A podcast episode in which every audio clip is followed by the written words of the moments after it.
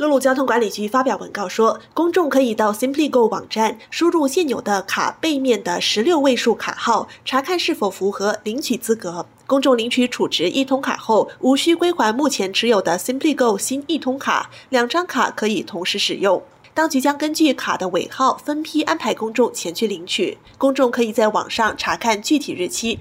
陆交局说，如果无法在指定日期领取一通卡的公众，可以在四月二十九号之后这么做。公众必须携带目前持有的新一通卡 SimplyGo 才能领取。当局将在三月十八号到五月二十六号延长四十四个售票处的营业时间，现场也会有服务大使提供协助。路交局鼓励公众在非高峰时段领取一通卡。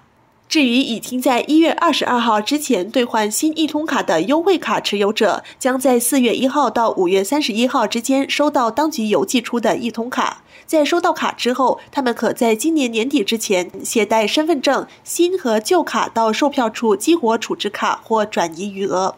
优惠卡包括乐龄、就业优惠车资卡、残疾人士优惠卡和成人月票。已经购买 NES 预付卡的乘客，可以在四月一号到六月三十号之间免费领取 NES 万捷通卡。城市频道记者陈嘉玲报道。